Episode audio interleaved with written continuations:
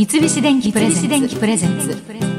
戸田恵子戸田恵子大人クオリティ。今日は数多くの発明をされて実際にアイデアが商品化されている発明家松本直美さんをお招きいたしました。ようこそお越しくださいました。こんにちは。よろしくお願いいたします松本さんが、はい、そもそも発明家になろうと思ったきっかけというのはどういうことだったんですか？あの私もちょっと主婦平凡な、はい、あのポテトチップボリボリみたいな、うん、あのぐうたらな生活をしてたんですけども、えー、まあある時、はい、スリッパのかかとをチョキンって切って、はい。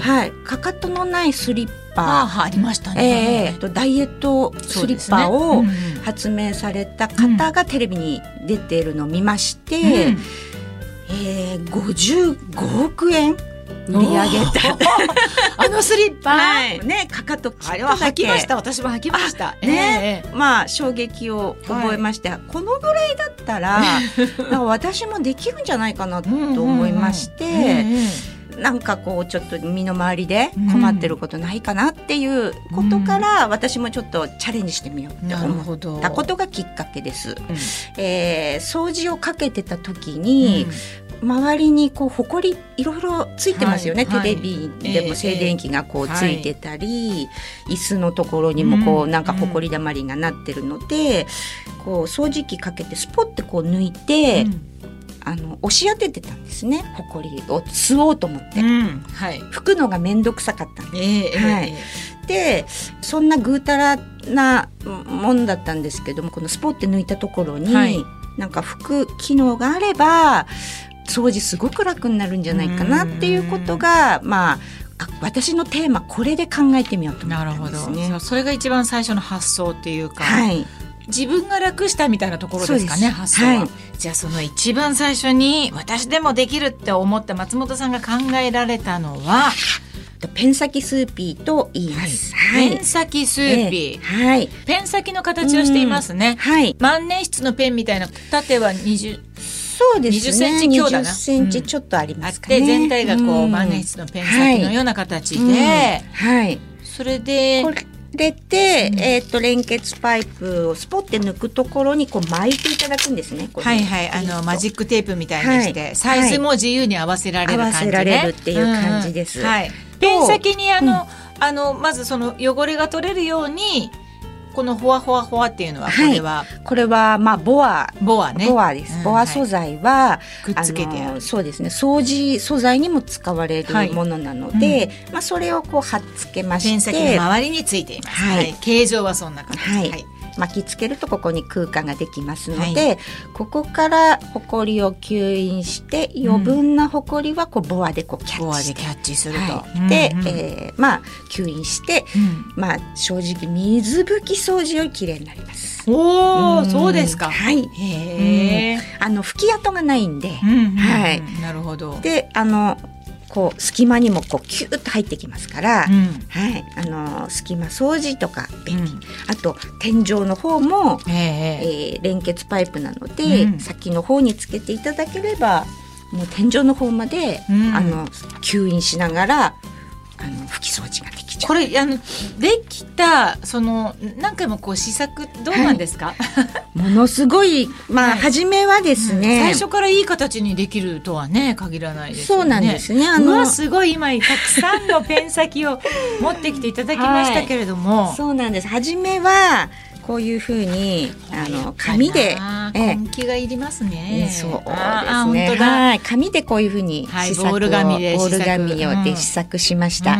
で初めはこれで、うえ使い捨てをちょっと想定してたんですね。あなるほど。はい、一回ずつね。一回ずつ。でそうこれができた時に、わこれ。日本で1億人の人が毎日掃除をして、これ毎日使ってくれたら、ものすごいお金持ちになっちゃうと思,、う。ん。はい、思って、もうワクワクしたんですね。で一応これぐらいできましたら、はい、売り込み前に特許出願を、うん、はい、した方がいいということで、うんうんはい、特許出願をして、売り込みをしてきました。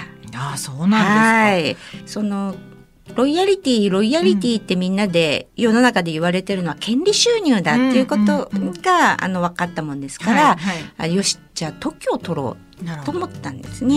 で、はい。発明家ライフがスタートしたわけなんですけど、はい。これちなみにこのペン先スーピーはどのくらい売れたんでしょうか？これはあの14万個売れました。14万個、はい。だいたい1000円ぐらいで販売されたので、うん、1億円ぐらい。すごいじゃないですか。いや、これでもね、大変だったんですけどね、あの、うここんなに試作をいっぱいして、行き着くまでね。行き着くまで5年ぐらいかかったんで、うんうん。あそうですか、ねえ。嬉しかったですよねいやもうね初めに自分のアイディアがよく行くスーパーにうん。置いてあったのを見たら、やっぱり涙が。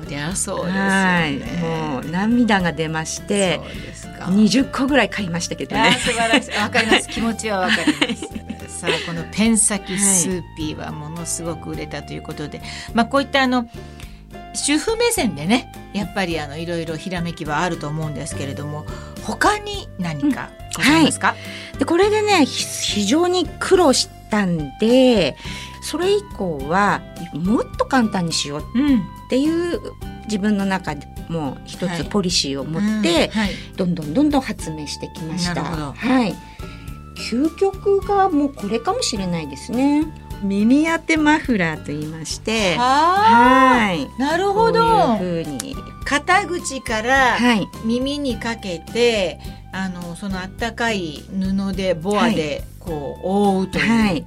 東日本大震災はいはいがあった時にうん節電をみんなしましたよね。で私もあの福島出身なもんですから、はいもう節電にちょっと励もうと思いまして、うんうんうん家にいるとこうやっぱ耳が、うん。耳とか肩を温めれば、割となんかああのポカポカしていられるっていうことにちょっと気づきまして、うんうん。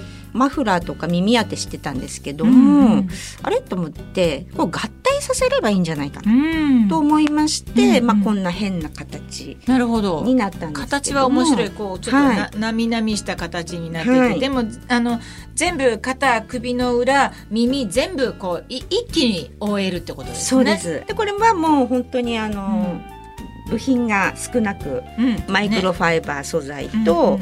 まあ、ヘリ巻きで以上ぐらい、いの、まあ、形状にすると、うん。これ商品化3ヶ月、あーすごい。はい。早い。早い。あーそう3ヶ月ぐらいでできちゃいますのなでね。私たちのような個人の発明家が、あのメーカーさんに採用されるっていうポイントはうん。簡単な構造で、部品もなるべく少なく工程をなるべくはい。省いてということでね、と、あとは特徴ある形状。うん。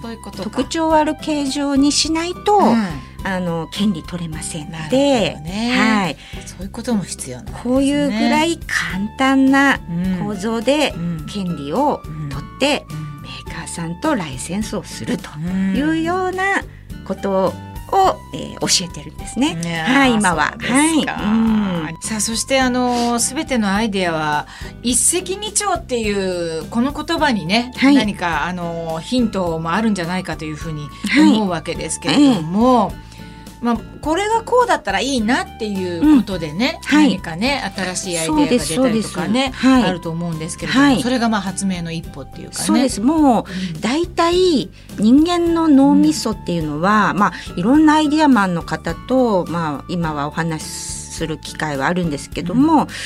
瞬時のうちに何かと何かを組み合わせてるんですね、なんかそれに気づきまして人間の脳みそはなんか記憶と記憶されてたのをつないで新しいものをこう生み出してる。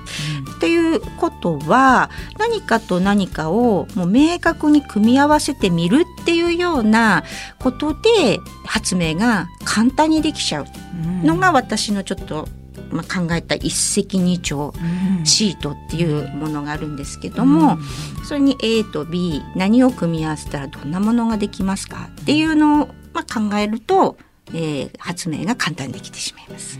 三菱電機プレゼンツ。戸田恵子。大人クオリティ。大人クオリティ